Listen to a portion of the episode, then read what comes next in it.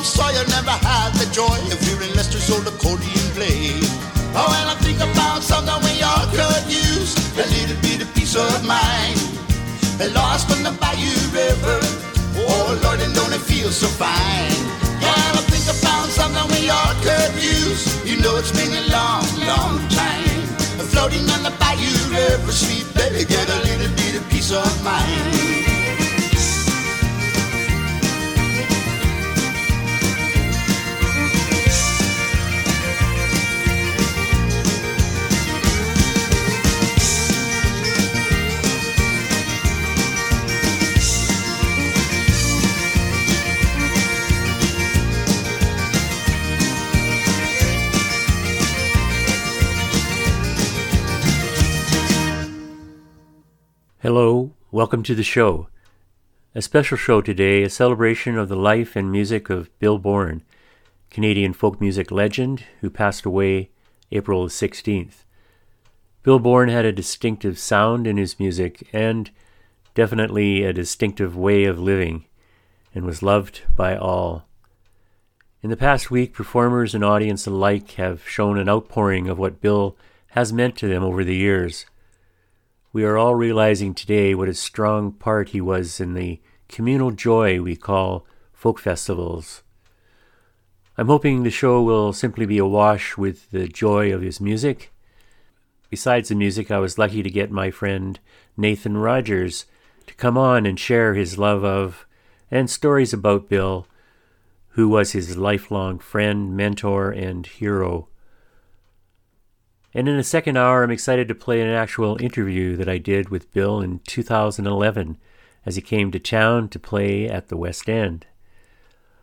Almost a caricature of himself with his top hat and distinctive singing voice, Bill compiled a dozen solo albums and many albums in a series of group collaborations, including Bourne and MacLeod, with the Tannahill Weavers, with Shannon Johnson, the Radio Free Dance Band, Boon Tang, and finally Tricontinental.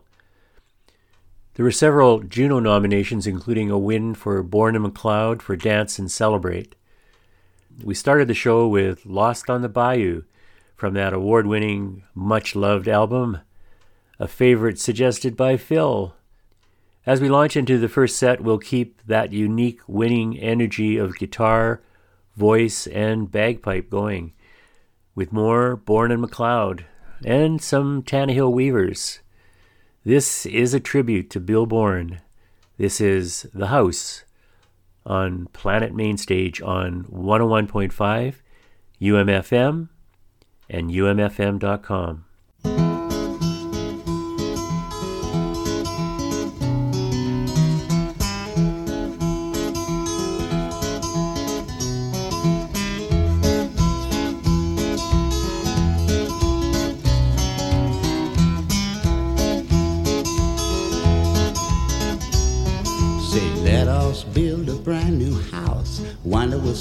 forever.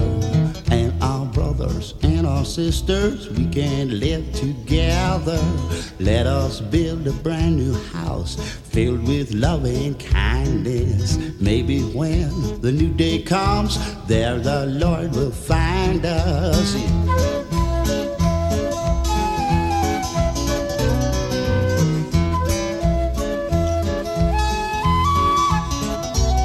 Now see the people of the world struggle for their freedom. See the politician turn and lie about the reason. Yeah, see the rich man use his power to hold his high position. See the poor man's lonely hour, his spirit in remission. Say, let us build a brand new house, one that will stand forever. And our brothers and our sisters, we can live together.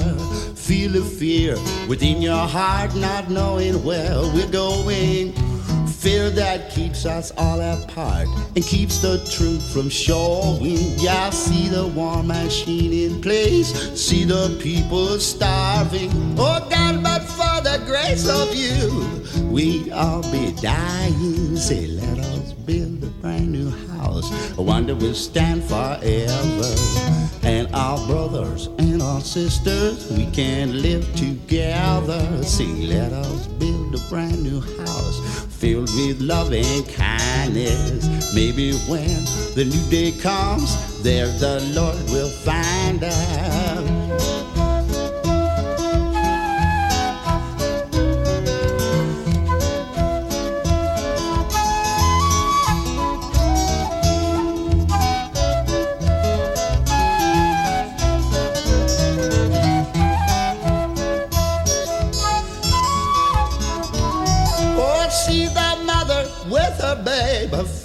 In tomorrow.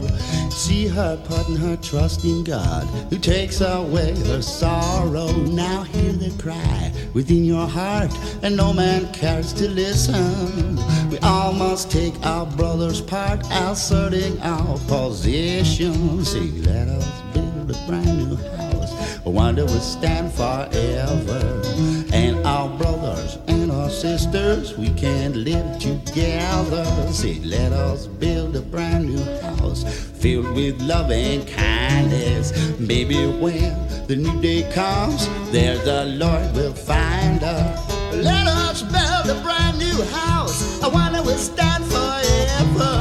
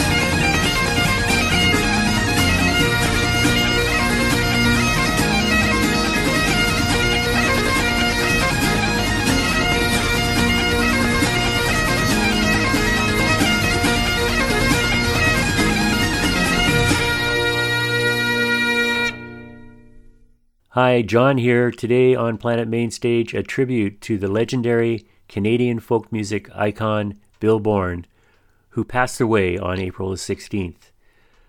Bill Bourne, Alan MacLeod, Joyful Energy, Oblio from Midnight Dancer, John Mackenzie's Fancy, the Tannahill Weavers, and The House from Dance and Celebrate. Winnipeg singer songwriter Nathan Rogers has, like many, been grappling a lot with the passing of Bill Bourne, trying, like many, to express his grief on social media. One of the more beautiful things he did was a beautiful cover of one of Bill's songs. When I asked him if I could use it on my show, he said yes. But he also offered to come on the show and share what his long term friendship with Bill had meant. I said, you're on. So, hi, Nathan. Thanks Hello. for doing this. I feel blessed as never before that right now we are able to light up the Bill Bourne candle together here for everyone. And uh, he was a fantastic artist, and I, I think for those people who are not familiar, they're they're going to gain a familiarity with just just just what this guy was about. It's pretty neat cat. So let's uh, listen to a little bit of a song called Grace for about a minute or so here.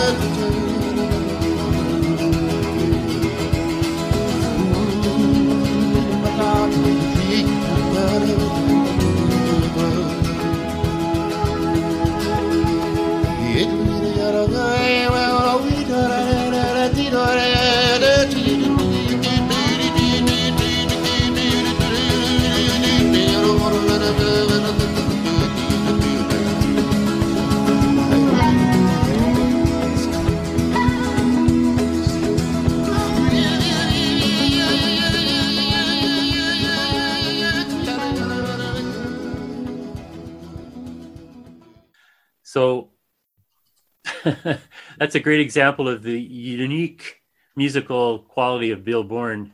I, I call it I call it playfulness and uh, the joy of music. What do you think? Yeah, I you know that Grace, uh, his song Grace uh, is it's a it, it is as you said a really fine example of sort of uh, what what he was about musically. Um, a, there's a simplicity to the chord structure um, but that also leaves a lot of space open for improvisation and stuff. Um, yeah, that version reminded me a lot of the versions that he would play with uh, Tricontinental. Um, it sounded like that was actually Lester Quitzau on slide guitar or something there. Um, and yeah, um, there's something particular about that, the drive, the kind of pulse uh, to that song, which kind of had a like a tribal aspect to it, um, and a joyful kind of um, a joyful kind of mystery to it uh, because it didn't it didn't have any it didn't have any words. Lots of singing, but no words is what Bill used to say. Um, this uh, this next song, uh, yeah, this next song's got uh, it's got lots of singing, but uh, but uh, no uh, but no words. Uh, so feel feel free to join in. um, yeah, it's very kind of like dark and mysterious kind of stage voice to him. And it was yeah. at different at different times. It always used to crack me up though. so so when I, we were direct messaging in this afternoon, you said Bill Bourne. This is what you said. Bill Bourne has as much of an effect on how I and why I make my music as any member of my family, past or present. He will remain an indelible imprint on my heart as a friend and mentor. I'm dedicated to ensuring that his name is not lost to the knowledge of humanity. He was my hero, and me, like some things, some things like a Bill Bourne should never and will never come down. So, when did you? Uh, yeah, I mean, it, it might take time.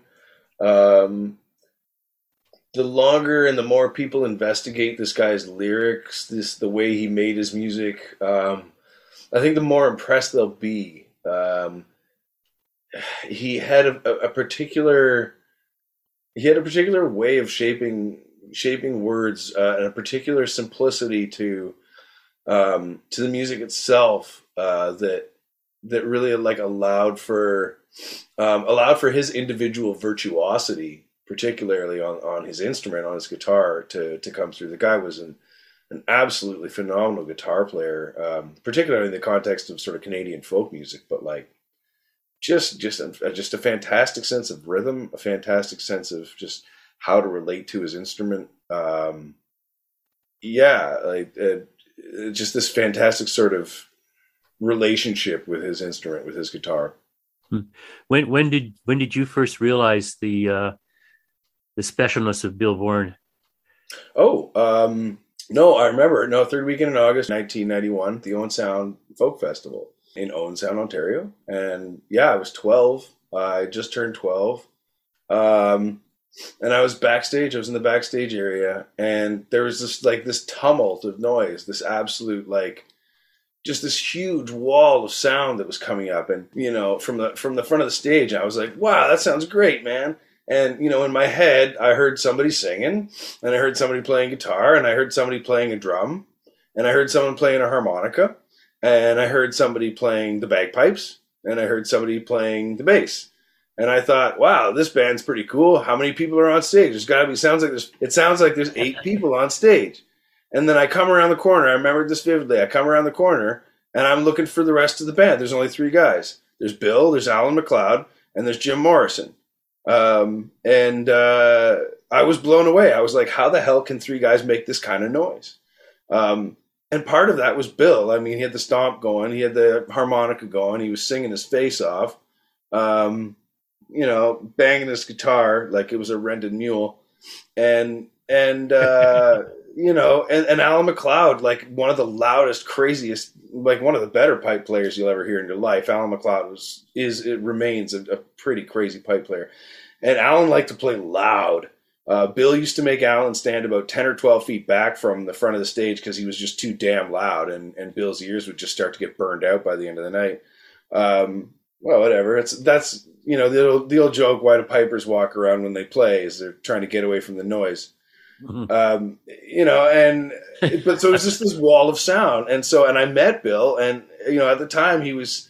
This is, you know, like at the time he was still sort of sporting a different look. Um, how can I say that in a certain particular way? Um, yeah, probably around 94, 95, Bill got a, a, set of veneers done on the front of his teeth. Mm. And it, it, it took his smile from kind of like a little crazy to something that was more approaching normal. Um, and it, it made his uh, singing voice a little better. It was easier to understand him and stuff like that. Um, and uh, yeah, so I remember when I first met him, I was like, "Holy cow, this guy's kind of."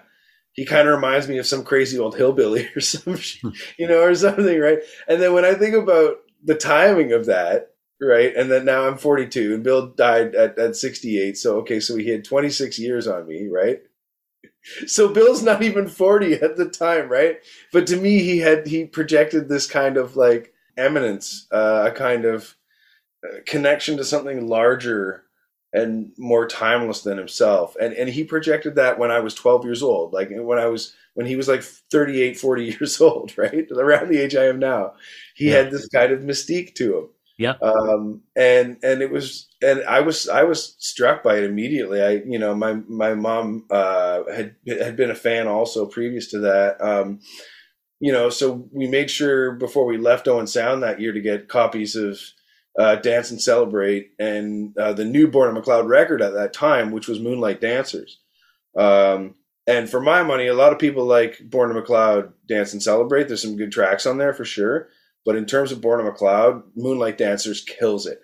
Um, it's it's it's just like this it's really well sculpted. I don't know who the hell produced that record, but Moonlight Dancers is fantastic.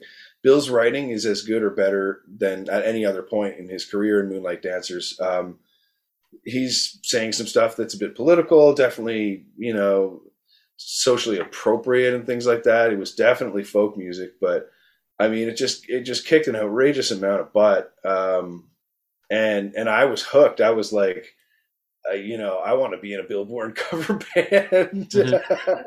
and the moonlight dancers all went home, and they left us poor boys all alone. Those salty ladies us poor boys for a fall. Listen, midnight bells are ringing, listen up, the voices sing. Moonlight lovers can be called when the moonlight dancers come to call.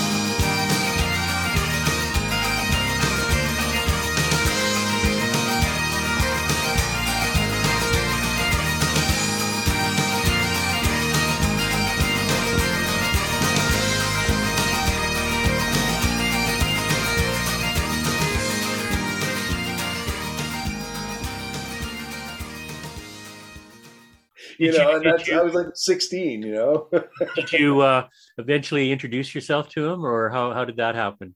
Well, okay, so I met him really briefly at Owen Sound that year when I was when I was twelve.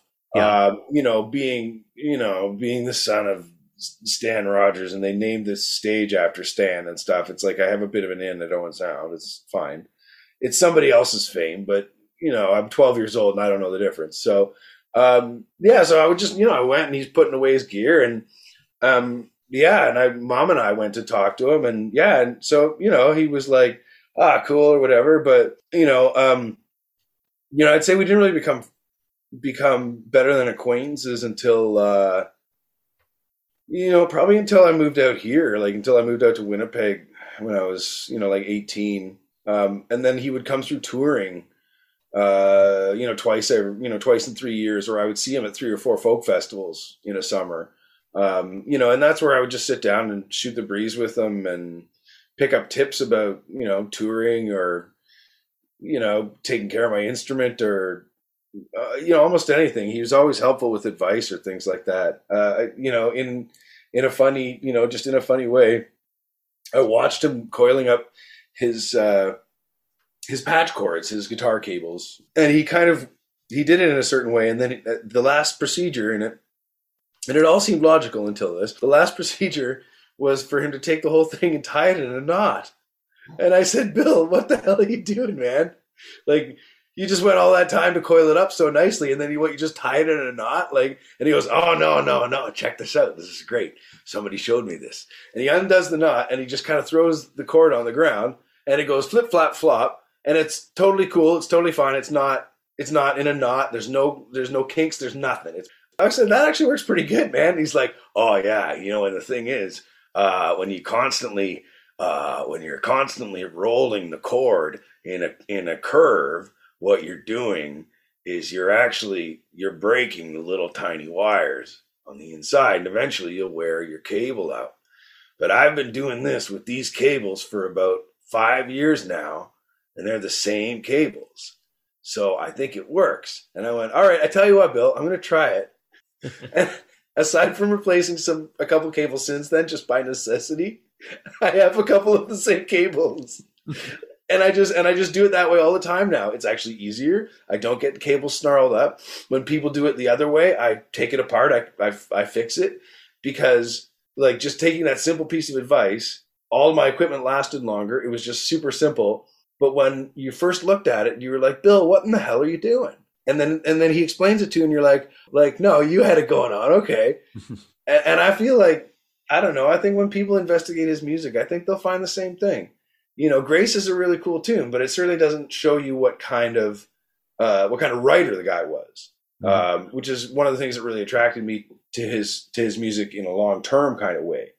Um, the sound of one record is great, but for me to be involved in an artist for longer than one one or two records, they need to have incredible composition skills like Don Ross or Oliver Schroer or Rick Wakeman, or their lyrics have to be engaging enough with me that I want to hear what they're going to say next, like Sarah Harmer, Yeah. um, or Kathleen Edwards. You know, it's like when when they when they start singing, I just want to hear what the hell they're going to sing about next because they write well. You know, I really like your uh, your Bill Bourne um, impression. I, that is so good. I don't know if anybody's told you yet. Oh, it's thanks. Like, it's like you're channeling him. It's like just so good. Well, you know, I spent time. I spent enough time with him, and I picked up on you know certain of his his mannerisms. You know, he, especially like he would he, he used to tilt his head in that particular kind of uh, you know, uh, you know, it's, it's one of these things that, uh, and then and then he t- like he was telling you a secret. He'd get really close and you go, but yeah, you got to keep it to yourself. You know, it's like Nice. and it could be anything. Like it could be whatever, right? But for for him, it seemed like it had an air of mystery to it, just because he was kind. He was such a character, right? We didn't talk much about, or didn't mention it specifically, but the meeting place at Mitch's uh, for for people like there must been many times where he, did you jam with him there actually at Mitch's too, sort of thing, or No, well, no, because he would just come to Mitch's to eat and to hang out. Okay, Like, like the guitars would get out now and then. He might sing a song or something like that, but not for the most part. And that was one of the things, you know, like one of the things that I cherished about my relationship with Bill was that we were friends, Mhm. um, and that he was a mentor for me just as a human being. Uh, that we were friends. Uh, that he was a real person. Um, you know, the the, the stage persona was really interesting uh, musically it was he had this incredible creativity. Um but mostly yeah like i just like hanging around with the guy and, and telling him jokes.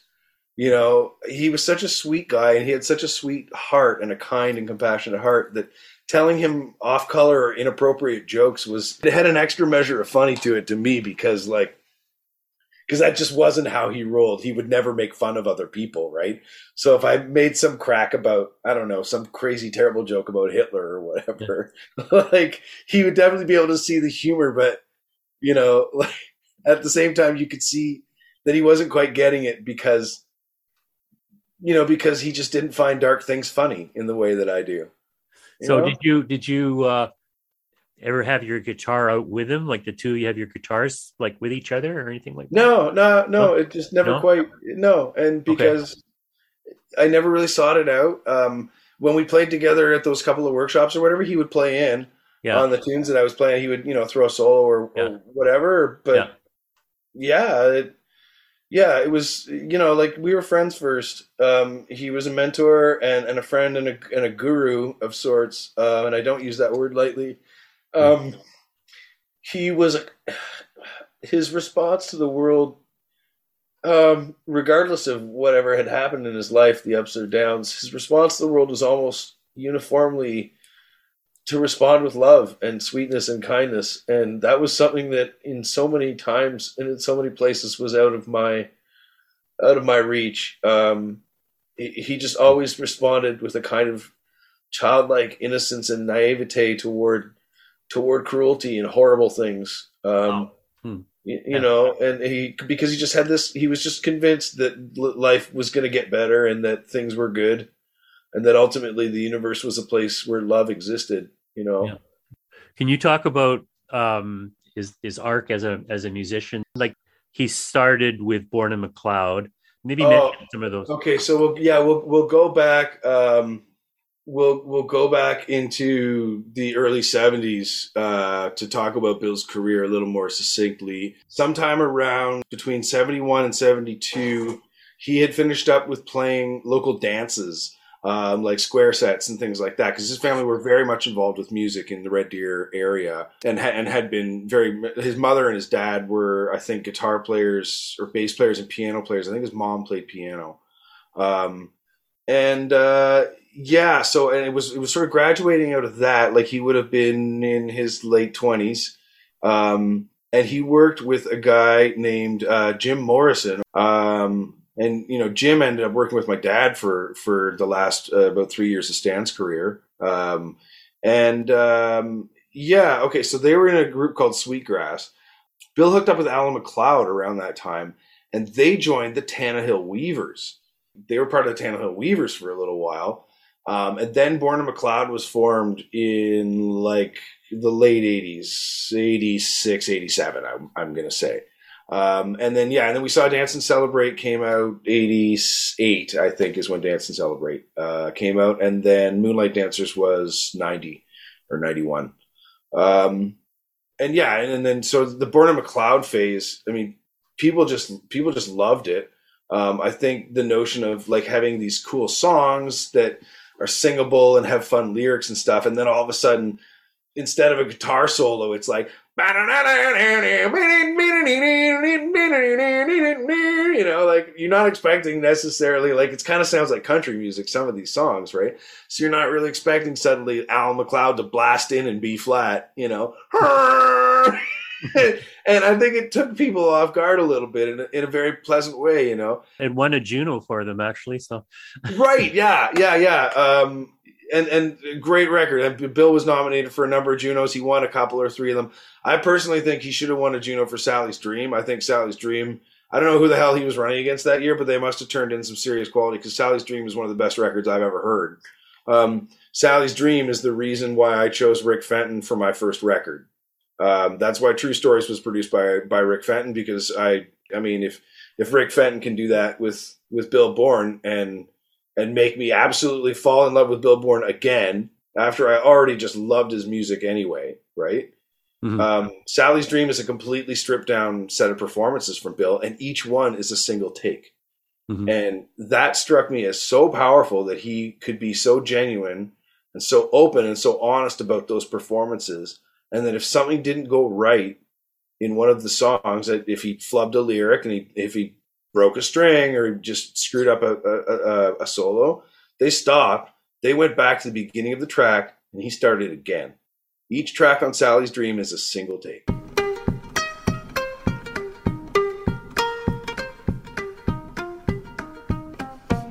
Come on down from out those branches. Come on down from out tree. Come to me, my blue-eyed monkey, and shed your light on me. It's my first broke my love left me stranded dark and cold and in need of your kind wisdom and the warmth of your boat. Take me home, blue-eyed monkey, Take me home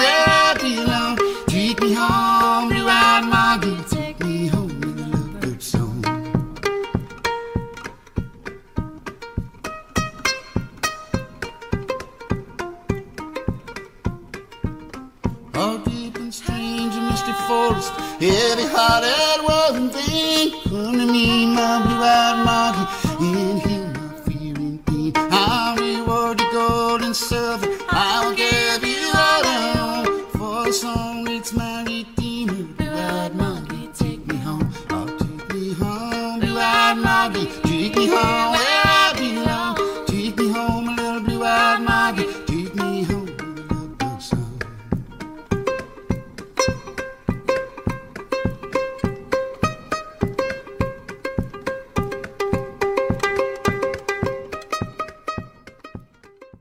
Yeah, and, and well, yeah, and then the Shannon Johnson Maria Dunn period where he was working with um, Shannon and him were uh, they did two records together. Um, Bill did a thing with a local theater company in Edmonton where they did like a musical uh, rendition of Scrooge around the holidays of like the Christmas Carol. And no, I'm not. I'm not making this up at all. And Bill was like, I mean, he had his hat and his glasses, and the snow's falling and whatever else, and he's doing these songs, right? And one of the people who was also involved, who played something like Tiny Tim or something, I want to say, was Maria Dunn. Maria Dunn was also involved. Who also, if people listening, if you've never heard of Maria Dunn, you're doing yourself a disservice. D U N N, Maria Dunn. She's one of the finest songwriters that this country has produced, maybe ever. Um, certainly one of the finest Alberta has ever produced. So he worked with Maria and Shannon during that period. That would be sort of um, that would be like early thousands into mid thousands, um, and then Tricon, the Tricontinental period, and they did two records. One of those got a Juno, um, and the performances with Tricon were fantastic. That's where uh, that was the period where Bill uh, composed Grace. I mean, all the Tricon period, I love. Madagascar Slim and, and Lester Quitzau are fantastic musicians, composers, songwriters. That was an interesting period for Bill, I think, too, because, um, you know, I think he, he could rely on Lester and, and Slim in a way that uh, his solo shows wouldn't allow him to. Mhm. Um, and that they could do things, they could do things musically that he just, I mean, he's multitasking. We all know Bill is multitasking. That was his thing. He always struck me as that in a, in a kind of like, like not a one man band kind of way, like not a one man band kind of way, but like very much in that kind of like, I'm going to do five things at once because ultimately I'll get it the way I want it. And it might take some coordination at first, but I saw him tell stories and like tell jokes, go on and on, and he would just stop in the middle of the song, and his and his left leg would just keep going, boom, boom, boom, boom, boom, and he would just be talking. Oh yeah, the Vikings they came, you know, they came into uh, West Newfoundland, and uh, they didn't really get a warm reception. Uh, you know what I'm saying? The locals weren't too keen. So uh, so anyway, and you know, and he'd tell these jokes or whatever, and the whole time, boom, boom, boom, and then he'd be like, "Oh, and, uh, and that's kind of how some of my ancestors got here." And then he'd just like, and he'd just go back into it, and he'd never miss a beat. It would never slow down. It would never, it would never change. It was just, it would that just metronome. It was like a metronome that was stuck in the side of his leg. I just remember the last few times I saw him, he'd have his, he would begin sock feet a lot of the time, not bare yeah. feet, but two different colored socks and they, would be just that you'd be watching the the, the, the feet.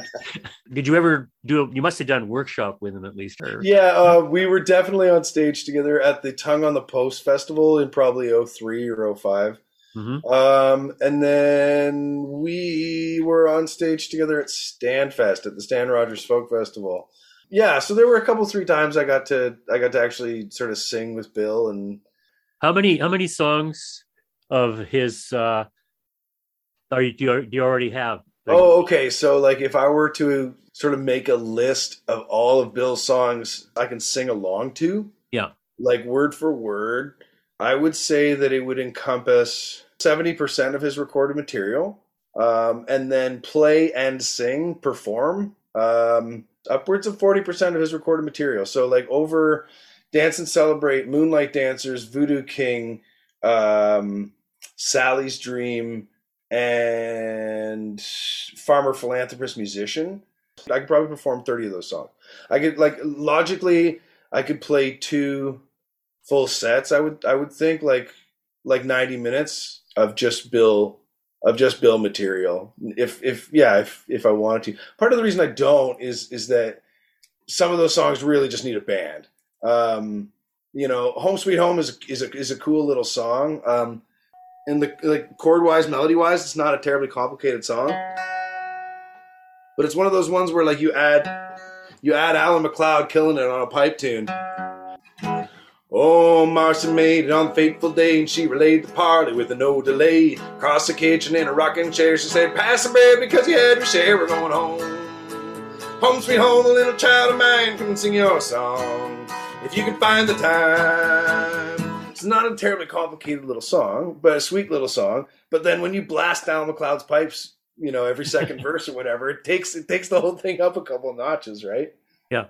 Well, we're gonna we're gonna end with uh, your song that we have that you uh, gave us on Facebook, 20th Century Requiem, and uh, that uh, your comment on that was that it was a favorite this is one of your favorites, and that uh, the reasons are, but are not limited to, not understanding what the hell is happening in the song. yeah, 20th Century Requiem. You know, um, he he sort of introduces these characters, and they're nowhere else in any of his other songs. They they just they don't come up.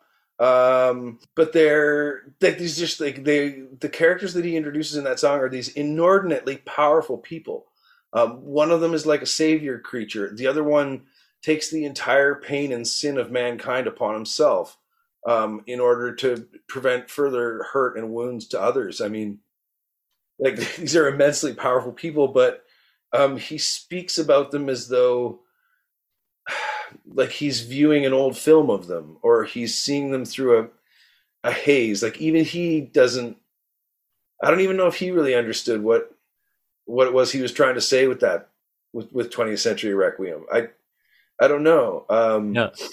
you know I'll, I'll reach into my sorrow for to win the lie. Like what the hell is it to win the lie? Like what does that even mean?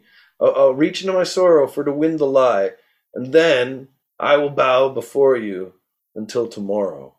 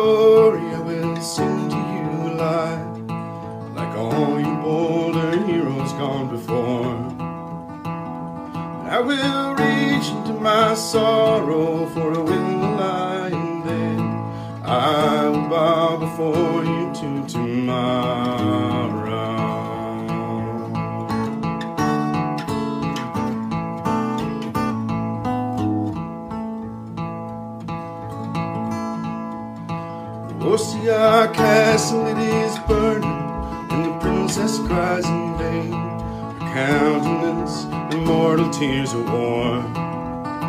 And though the reaper took early, she has swept away all pain. Though some will insist to you I'm lying.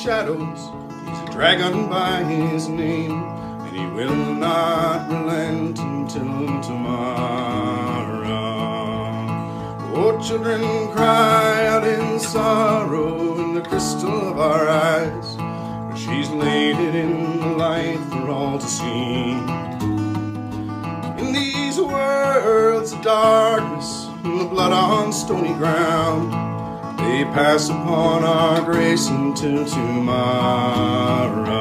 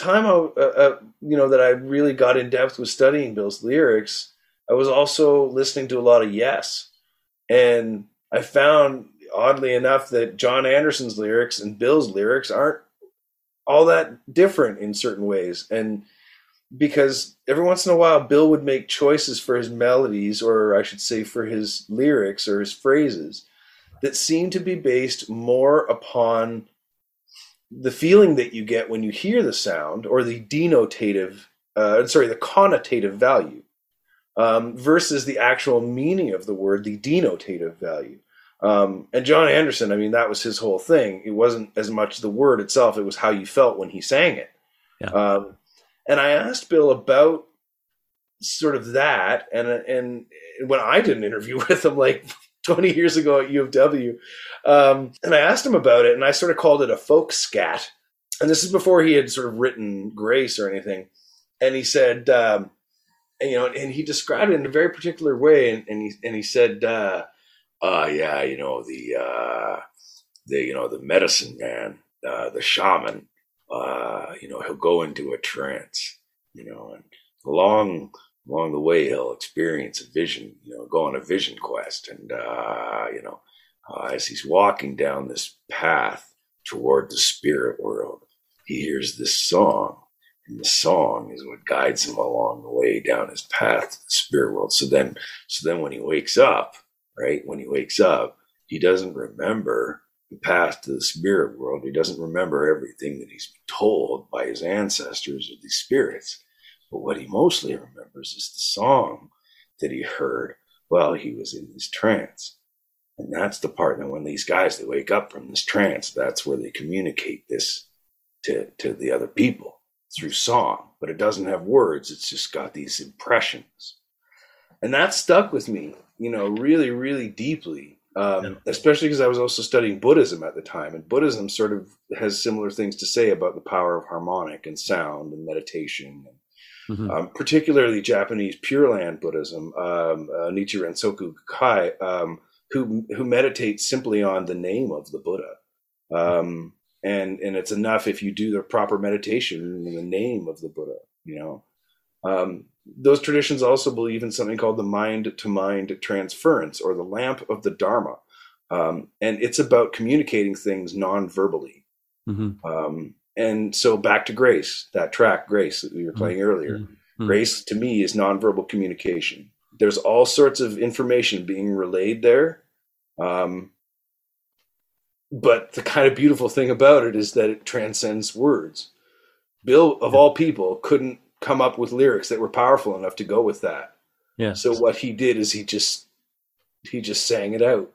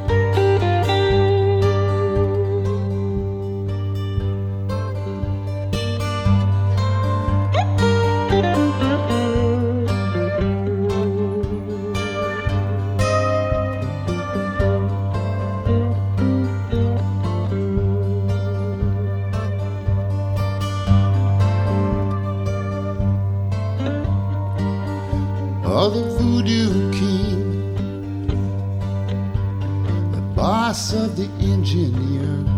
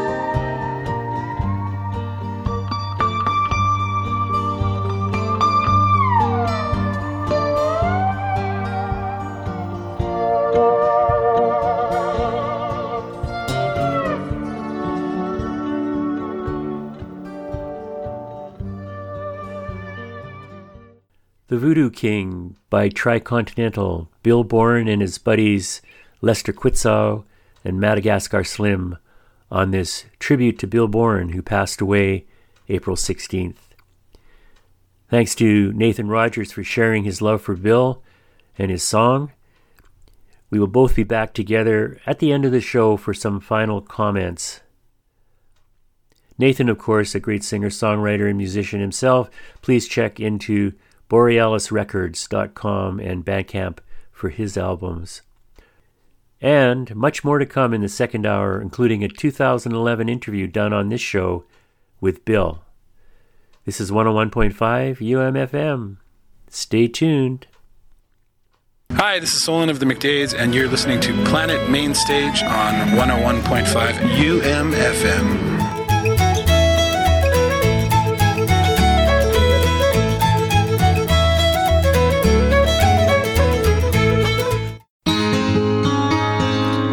This is Nathan Rogers. You're listening to 101.5 UMFM. Stay tuned.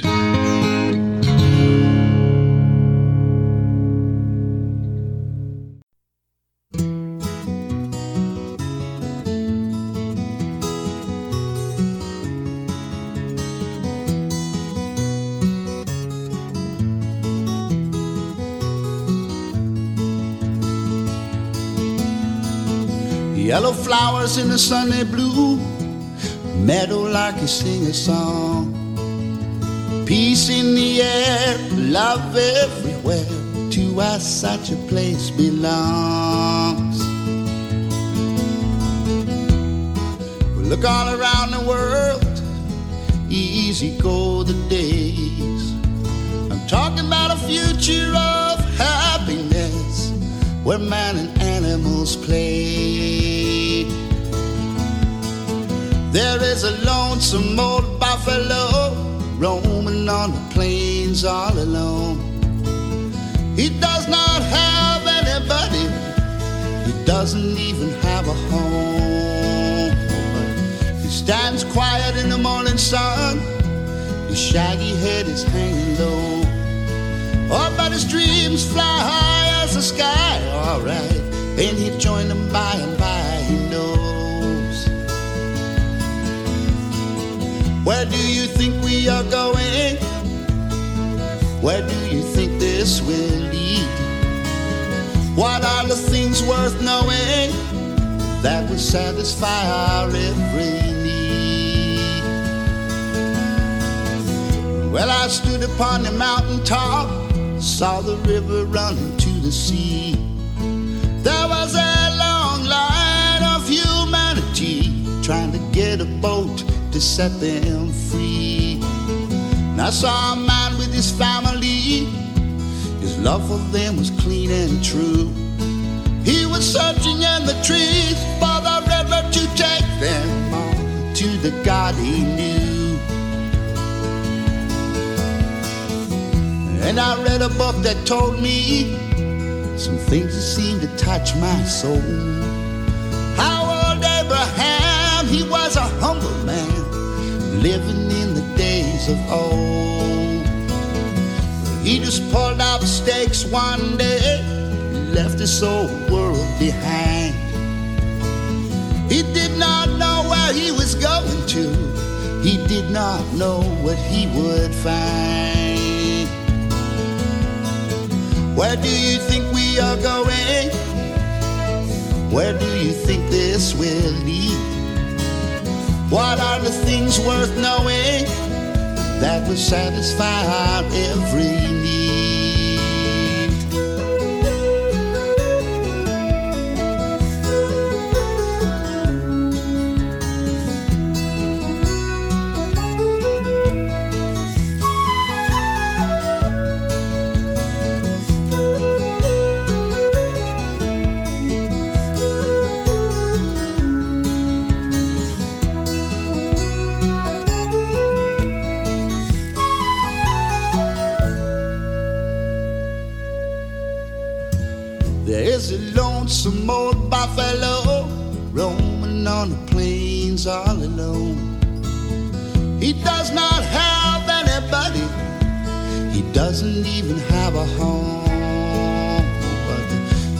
flowers in the sun they bloom, the meadowlark is sing a song.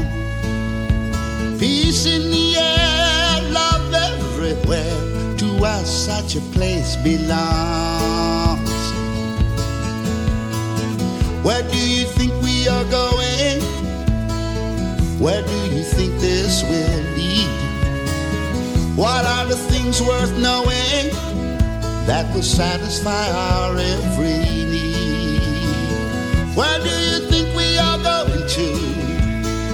Where do you think this will lead? What are the things worth knowing all about that will satisfy our every need?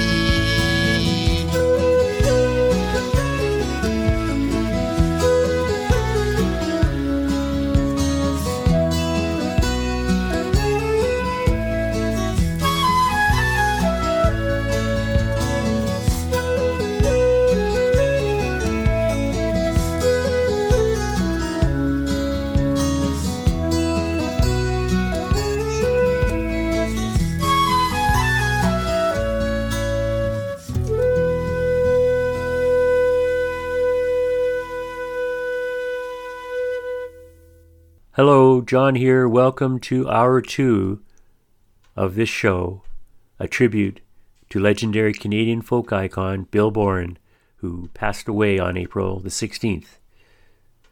We started the second hour with the much loved song Old Buffalo from Dance and Celebrate. So much more to come this hour, but first I'm excited to share with you an actual interview that I did with Bill from October 2011. Bill's band at that time was Free Radio Dance Band, which included his son Pat and Pa Joe from African Guitar Summit. Ah, the good old days with live interviews. We caught Bill on his way into an evening show at the West End. Well, we have the great pleasure of talking to one of my favorite musicians of all time. Hopefully, he's out there. Bill Bourne, are you there? Yes, I am. Thank you very much. Whereabouts are you now? Somewhere outside of Winnipeg? Virden, Manitoba. Aha. That's about a couple hours away. Yeah. And no snow in the in the windshield or anything like that? No, no snow. That's good. Sunny day over here. I'm sure you've seen snow in Winnipeg before a few times. Oh yeah. Well, we have an amazing warm summer this year, so thank thank you for carrying that on with us. So you were uh, starting a tour uh, just a few days ago, and last night in Saskatoon. Last night was Regina. Regina, The night oh. before was Saskatoon. So Saskatoon two nights ago. How was the audience? Great. They uh, they've seen you before, I imagine, in other incarnations. yes.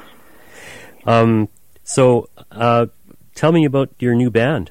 Well, we went in the studio uh, April 2010 to record a record. Um, uh, my son Pat's playing lead guitar. He's a he's a he's a bit of a rocker, eh? And um, so he's playing the kind of blues rock guitar. My friend Pa Joe, who's originally from Ghana in Africa and lives in Toronto now, he's a he plays smooth jazz. He's also a, a like a world-renowned high life player, African high life. He's a beautiful musician, very very accomplished. And Moses Gregg is playing bass. Um, Moses is 24 years old. He's from Edmonton. Good friend of my son Pat's. And, and Matt Blackie's playing drums. Matt's from Toronto originally. Great drummer. So basically, what we do and what we did to record the album, we took the album all live off the floor.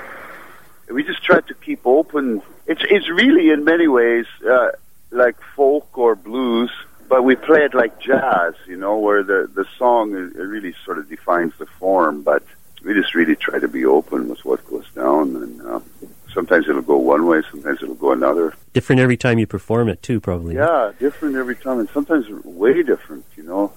But I love to be in the moment with music like that, mm-hmm. where uh, you can you really allow anything to happen. Mm-hmm.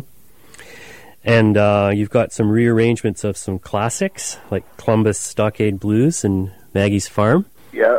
Why did Why did you choose those? Well, Columbus Stockade Blues is an uh, an old song, right? And my parents used to have a band, and they used to play that song. In fact, uh, my mom played guitar, or she was a singer in the band. My dad was an accordion player, and um, when she was pregnant with me, she used to play that song eh, on the guitar. So, like the vibes went right in was one of those songs that's always been there in my life, you know. And uh, it was interesting when when we recorded it and we realized we had a pretty good take of it. I told Pat, "Hey man, your grandma used to play that song, you know." And uh, I thought that was kind of hilarious, kind of a milestone for me, that's for sure, to record with my son. And Maggie's Farm, of course, wow, that it's a great song. It's a fabulous song, and a bit of a rave up that song, you know. Mm-hmm. we like that kind of thing. So what are you what are you doing these days? Farming still? No. No? I haven't farmed I guess, you know, since I was a teenager helping my dad. You live on a you live on a farm kind of though, don't you? Or third? No, I used to. I yeah? uh, when I first got married, I lived on a farm on the old farm, but uh, I've been living in Edmonton now for the last 17 years. Well, I know you have uh, proudly state your Icelandic roots though, which are there are lots of Icelanders and maybe there'll be some there tonight at the West End. Yeah, well, I mean, my great grandfather was a poet. He's known amongst Icelanders as the poet of the Rocky Mountains. His name is Stephan G. Stephansson, and he was a he's a big inspiration to me. He was a pacifist and a yeah, quite a prolific writer, you know. So I studied some of his stuff. Uh, great. Uh, he, he was a huge fan of Walt Whitman and people like that. Eh? So a bit of a yeah, kind of uh, a good reference for me anyway. I, they have a Department of Icelandic Studies, as you know, at University mm-hmm. of Manitoba, and I think you came out to look at some of his original books. I think out here or something. Yeah, yeah, yeah. And I've been to Iceland four or five times playing music, and and uh, I remember the first trip I went there. Uh, the guy that brought me over, Vidar and he used to teach at the University of Manitoba, and uh, he's from Iceland, and he gave me the complete sagas of Icelanders, which is five volumes. all these uh, accounts of the settlements of Iceland and the, and the uh, subsequent uh, sort of evolution of the culture there. And so, yeah, I have, I have a lot of respect for the Icelanders. That, and funnily enough, eh, when uh, their one of their main banks went broke, you know, in this recent crash that happened, mm-hmm. the Icelanders voted not to bail out the bank. Mm-hmm. They just took the idea that well, the bank, you know, it was there. They made all the decisions to do that, and they're an independent company, and uh, why should we bail them out? You know? So they, I thought that was kind of interesting. Anyway, the Icelanders are uh, they're uh, an interesting lot. Those guys, I like them a lot. Well, and you were collaborating with Eivør for a while. I don't know where's she these days. Yeah, Eivør Pálsdóttir. Mm-hmm. Uh, she's she's back in the Faroe Islands and she's touring around. She has a band and does various things. And I haven't seen her for a while now, since for about three years, I guess. That's about three incarnations ago with uh, collaborators. There's been more collaborators since her. yeah. Well, I'd love to to hook up with different people. It sure keeps the music interesting, you know, and uh, and yeah, it's challenging at times and uh, and a lot of fun. So Well, you, you know, you're mentioning the different performers, and uh, three of the cuts I find really nice uh, mixture of uh, lead guitar and smooth jazz guitar. Like, uh, uh, I guess it's uh, on the sunny side, which we'll play before the end of the show. We'll let you go soon, but on the sunny side's got a really nice dual guitar riff happening there. I guess Pa Joe and your son. That's Probably. right. Yeah. Yeah, and um, do you think this band will stay together long enough for a festival circuit tour next year or something? We've got our fingers crossed on that. So hmm we would love nothing more than to do a bunch of festivals next summer. Yeah, for sure. And uh, well, you know, I think we'll just get on with some music. I just wanted to let people know. Maybe you can invite Winnipeggers out again tonight one more time, and then we'll launch into Maggie's farm. Yeah, we're uh, we're we're playing at the West End Cultural Centre. Uh, really looking forward. That's such a great old venue, and I always have a fabulous time there. The vibes are just excellent. So I hope to see a lot of Winnipeggers' faces tonight. Yeah. We'll let you get back to the road. I can hear the cars whizzing by. Uh, sounds like you got a great big bus there with uh, you know comfortable seats, and Yeah. We'll use our- seven of us on here. we'll Matt use our imaginations out in Virden. Thanks, Okay, Bill. man. Bill Bourne, Free Radio Dance Band. Thank you so much. Thank Take you. Bye bye. And uh, here it is Bill's version of Maggie's Farm.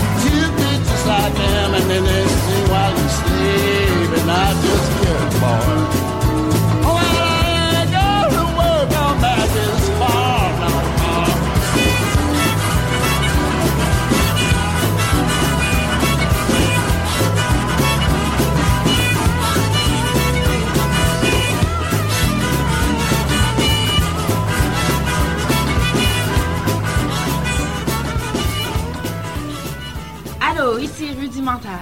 We are Rudimental. And. Baby, you are listening to UMFM, baby. 101.5. Yeah!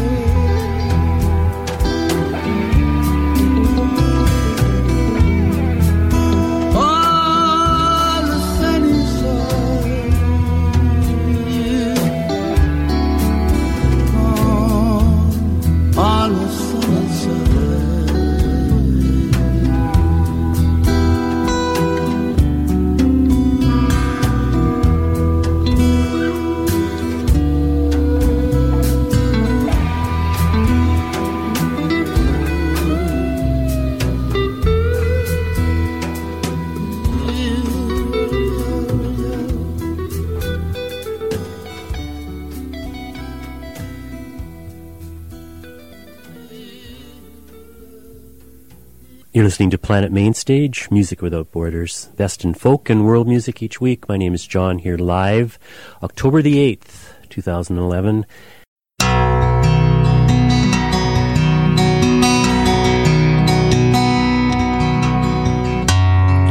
It's what you get for loving me. It's what you get for loving me. Yeah, yeah, yeah. Everything you had is gone. As you can see. It's what you get for loving me. I ain't the kind to hang around with any new love that I found. Yeah. Moving is my stock and trade. I'm moving on. Won't think of you when I'm gone. So Don't you shed a tear for me. Cause I ain't the love you thought I'd be. Oh no. I got a hundred more like you. So don't be blue. I'll have a thousand before I'm through. Now there you go, you're crying again. There you go,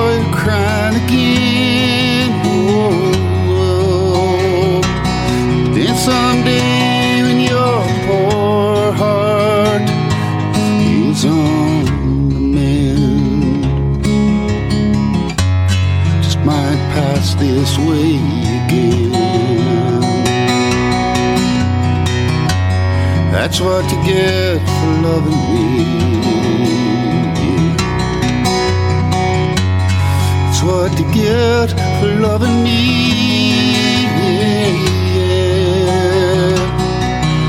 Everything you is gone, as you can see. That's what you get for loving me.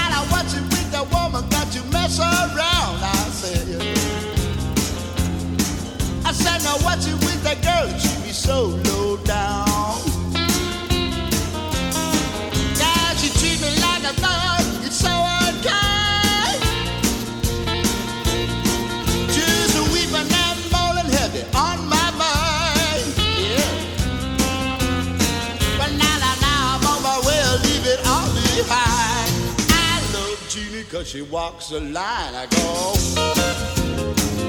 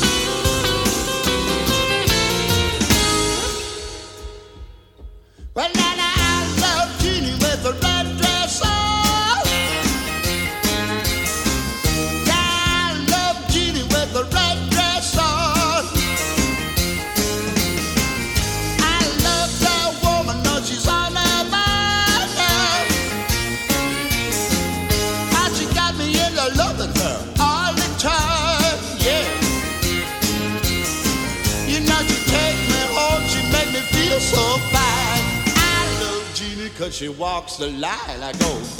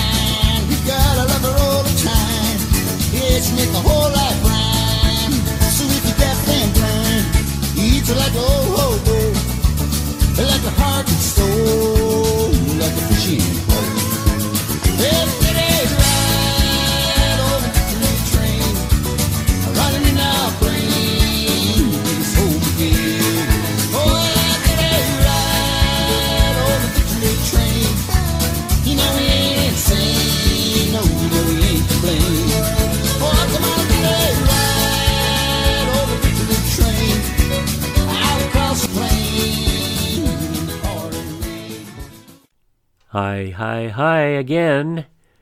Hope you are enjoying a tribute to Bill Bourne on Planet Mainstage. Wall to wall music of one of our favorites who sadly left us this past week. In reverse order, that was Victory Train, Bourne and Johnson. Bill Bourne and the amazing fiddler Shannon Johnson. Again suggested by Phil. Thanks, Phil. Little Green Men, Tricontinental. Another early favorite from Bourne and MacLeod, with Alan MacLeod's bagpipes in the foreground, I Dream of Jeannie. For Loving Me from Boontang, and on the sunny side in Maggie's Farm from Bluesland by Bill's Free Radio Dance Band, tagging on to the interview with Bill, done live on this show on October 8th, 2011. For our last two songs, first, title cut from the 2017 album Hummingbird. The album features Bill's 1969 Gibson Hummingbird guitar as a storyteller and included 11 instrumental pieces. Bill said the guitar, over 50 years old, showed him doorways to knowledge and learning that are far beyond music. Then the song Hunker Down from Bill's last album, available on Bandcamp, called A Love Fandango. And we'll finish off with some final comments again with friend Nathan Rogers.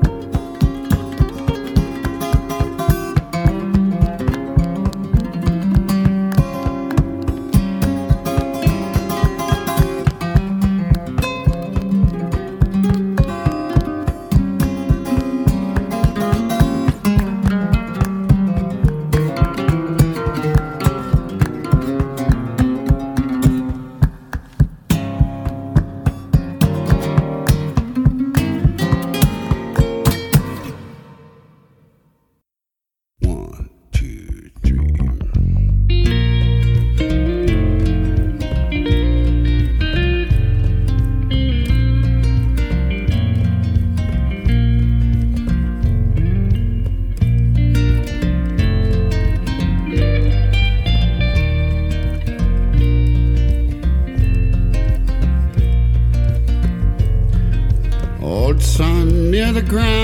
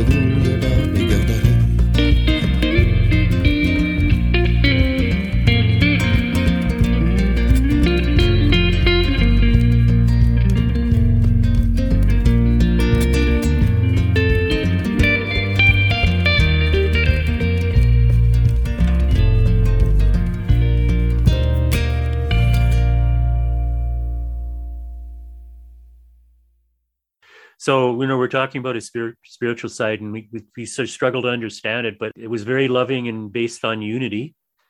And uh, you and I are both his Facebook friends, and I look back and found uh, it took me a little while, but I found this January fourth post. You know, he must have been known by then what was going on, and and you you read it and I read it, and we both commented on it. And this is what it said: "I love all my brothers from another mother." I don't know if you remember this one. Everyone, we are in truth unified in peace and love and forgiveness and joy. Every human being.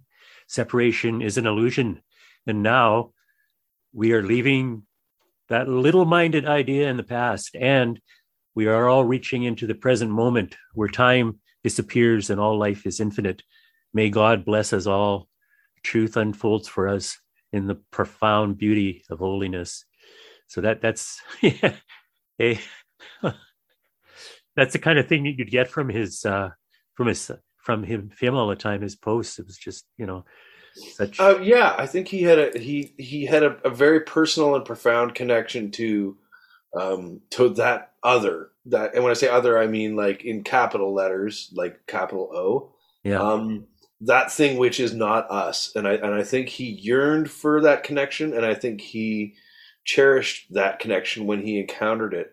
Um, for like people who used to see his shows maybe in the late '90s, early thousands, um, they may remember that he kind of used to go into a, um, uh, his his girlfriend at the time called it a flamenco trance. Um, and he would just start into this solo in the middle of a song, and he would just tear ass into the solo for like sometimes it seemed like a couple or four minutes, and it would just go all over the place, and he'd kind of figure it out. And then every once in a while, he'd be in the middle of some of these things, and really just like just lick kicking away. And then I would, you know, in my head, I'm like, okay, Bill, like this is pretty cool, but like he'd kind of look up and he'd go, "You guys are all still here."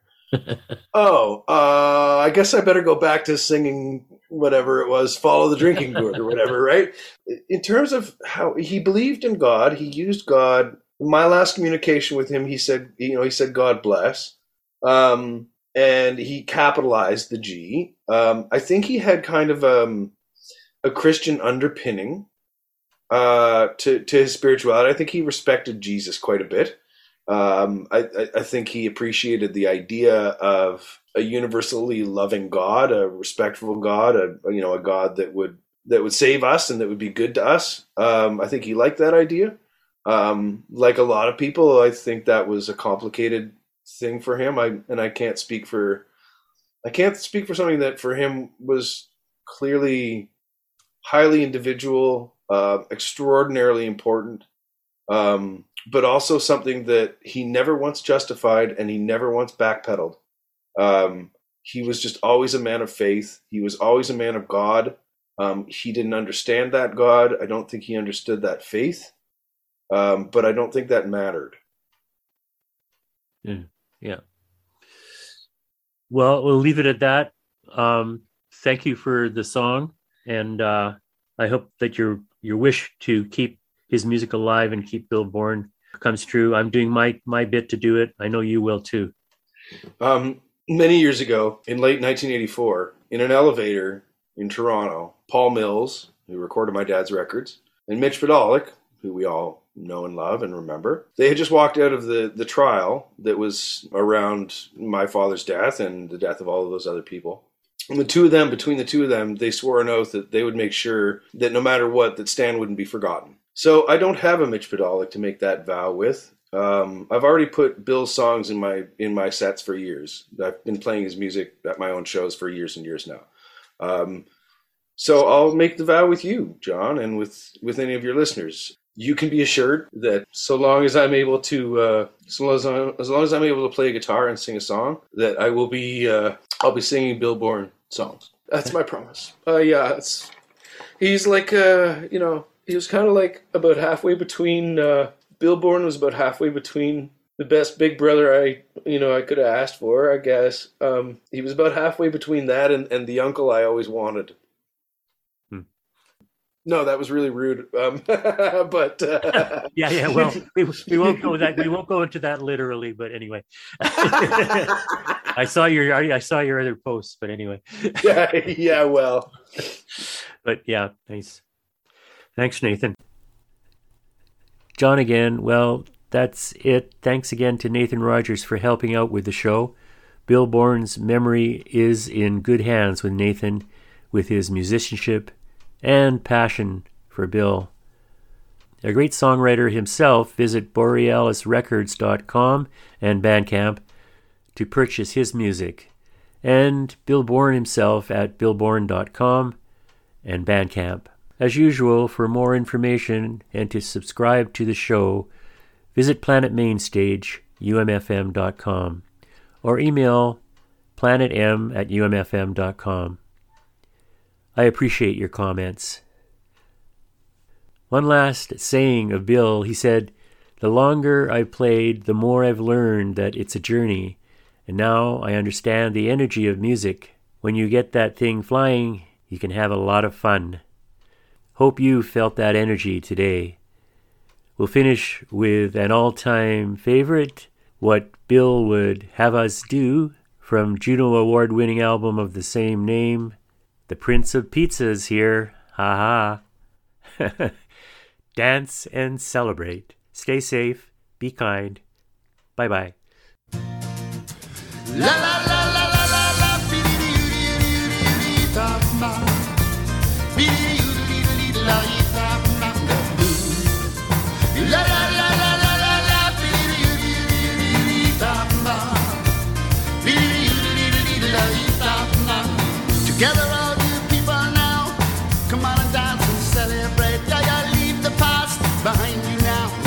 Your brother's love is here.